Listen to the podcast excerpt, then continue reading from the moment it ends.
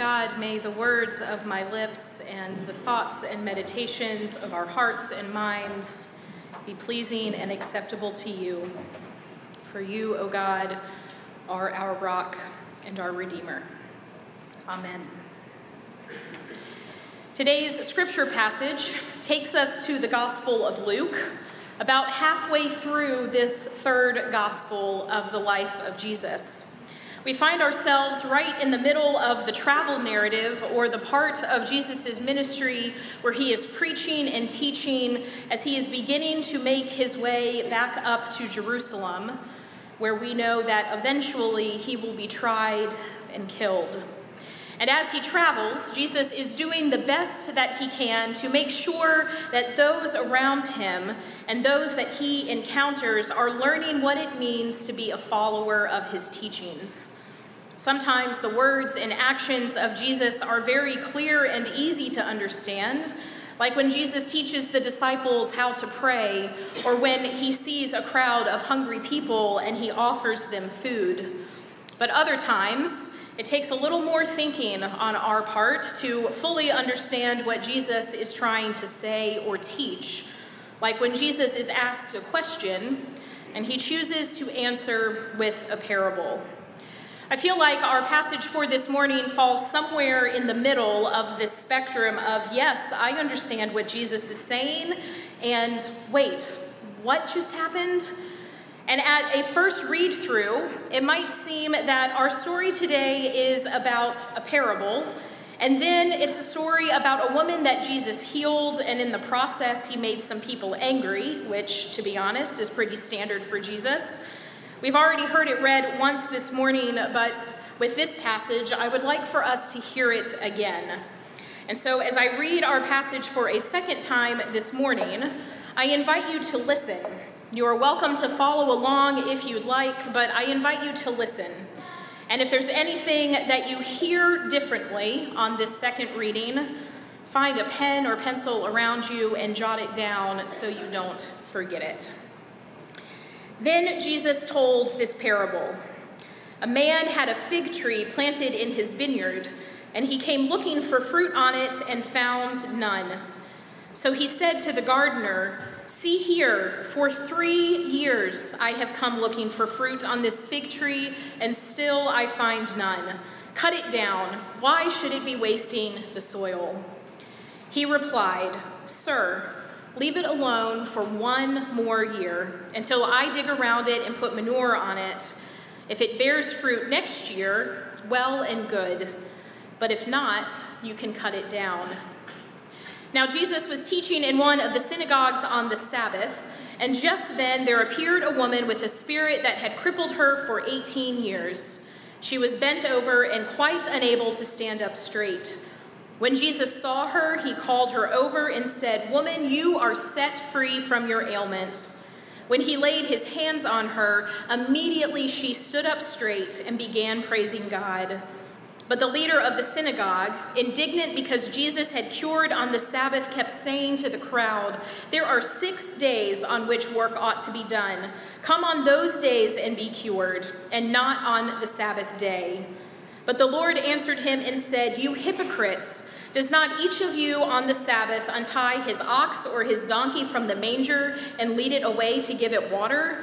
And ought not this woman, a daughter of Abraham, who Satan bound for 18 long years, be set free from this bondage on the Sabbath day?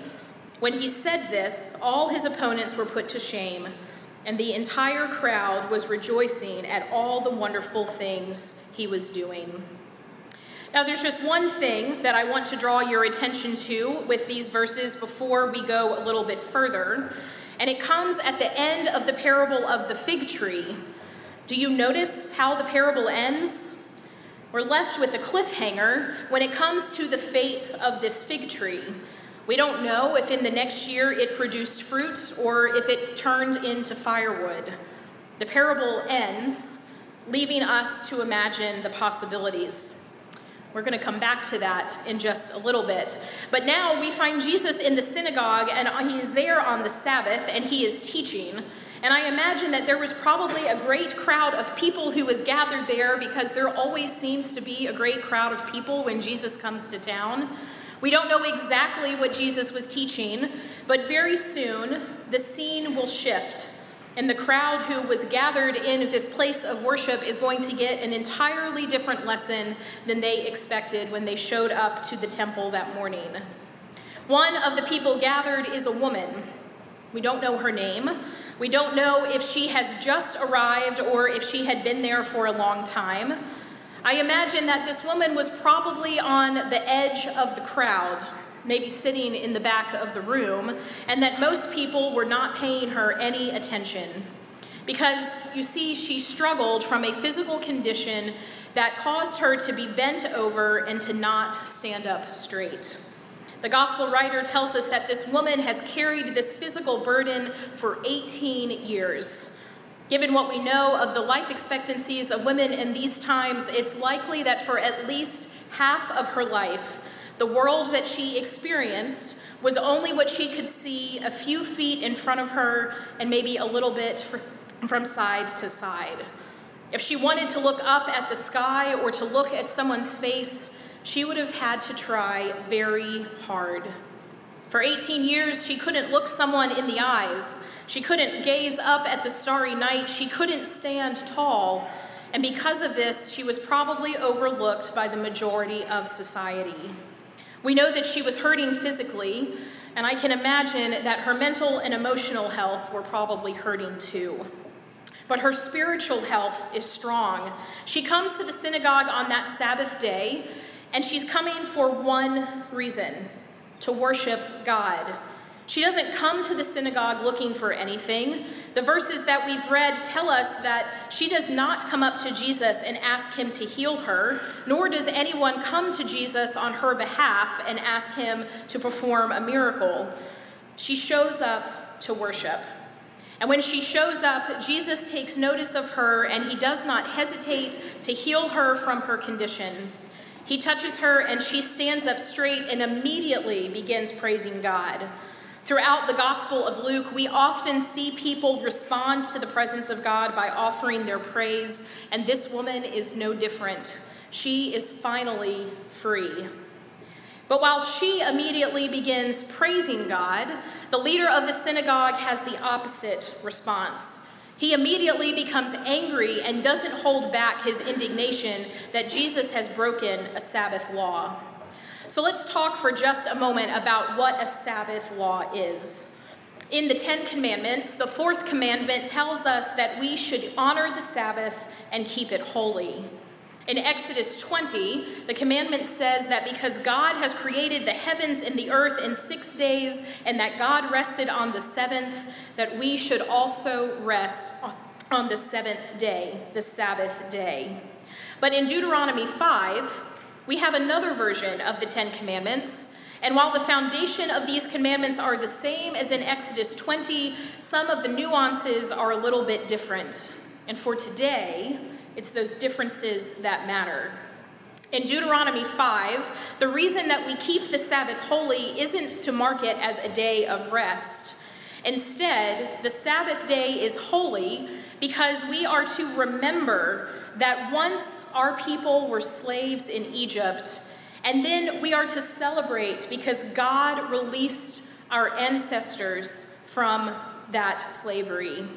In her book, Back to the Well, Frances Taylor Gench says the Sabbath is meant to be a time to remember of Israel's release from bondage. Freedom and liberation are at the very essence of a Sabbath celebration. But in this time period, and for our siblings who are Jewish or Orthodox Jews still today, there are very strict rules about what can and cannot be done on the Sabbath. Meals are prepared in advance because cooking or even lighting a fire was not allowed.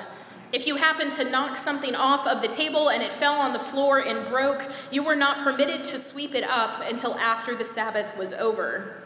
You can't lock or unlock doors, turn lights on or off, write letters, or move anything from one place to another.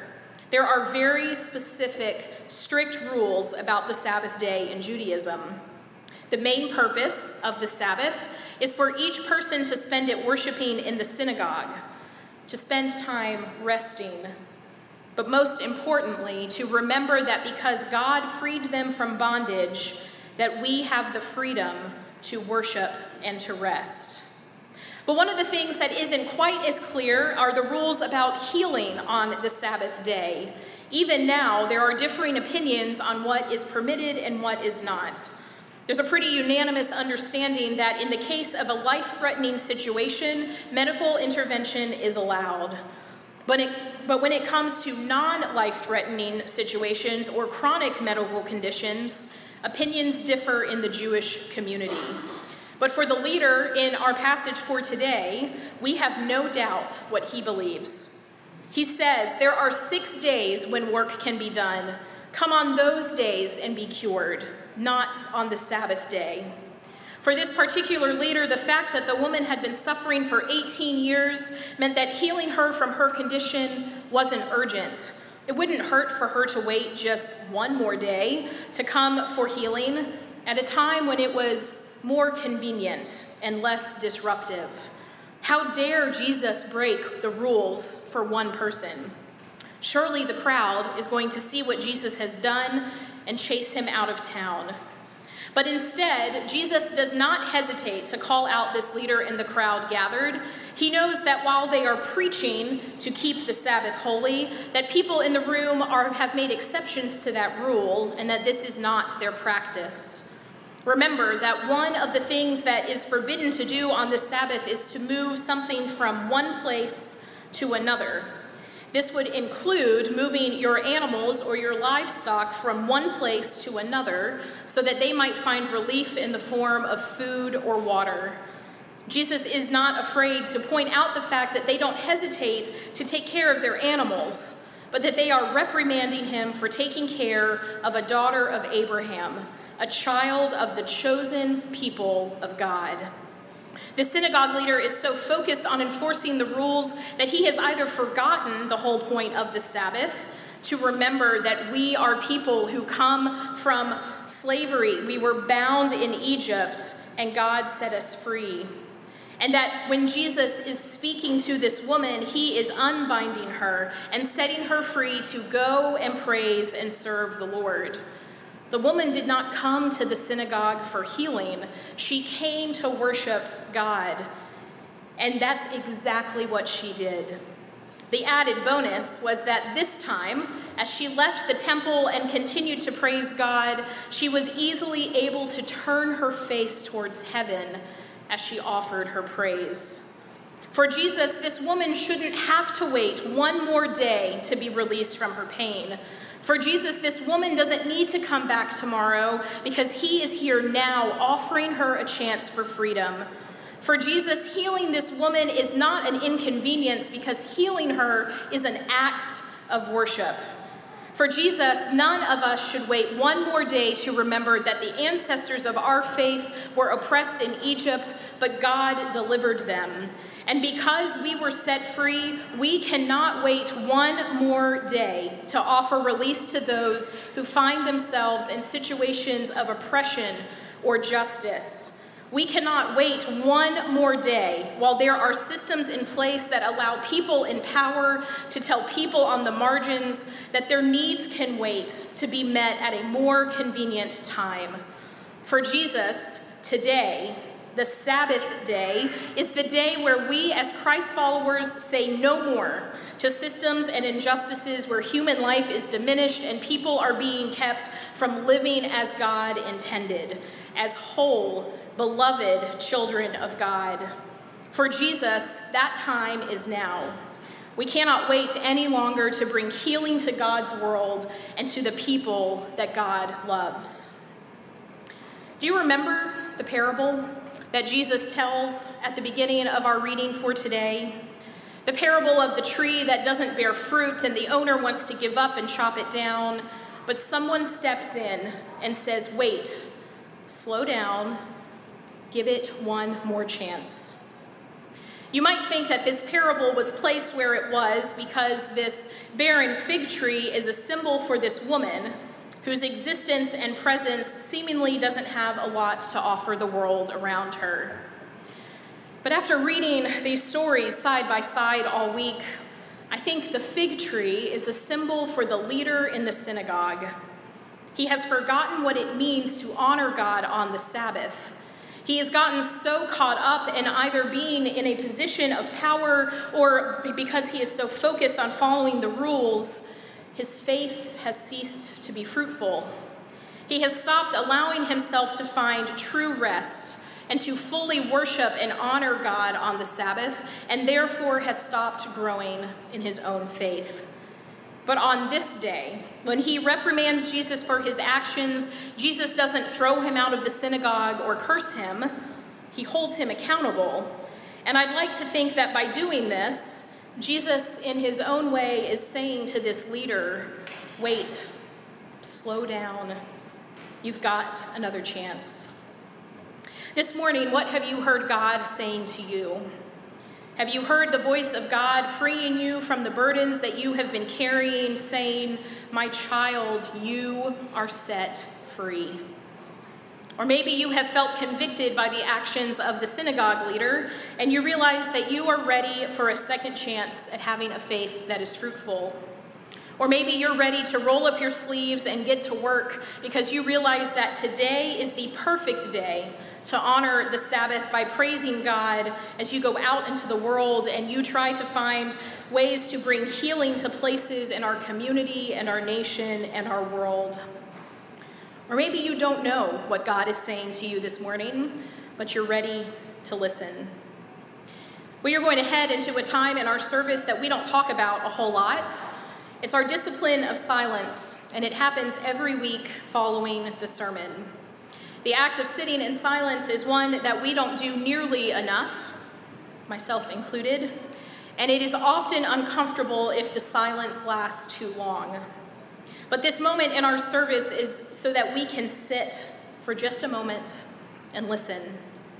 It is meant to be an intentional moment not just this transition point where we pause and you immediately start thinking about what's on the menu for lunch or what you're going to buy at the grocery store or what chores you have to do when you get home. This is an intentional moment of worship. During this time, we listen for what God is saying to us.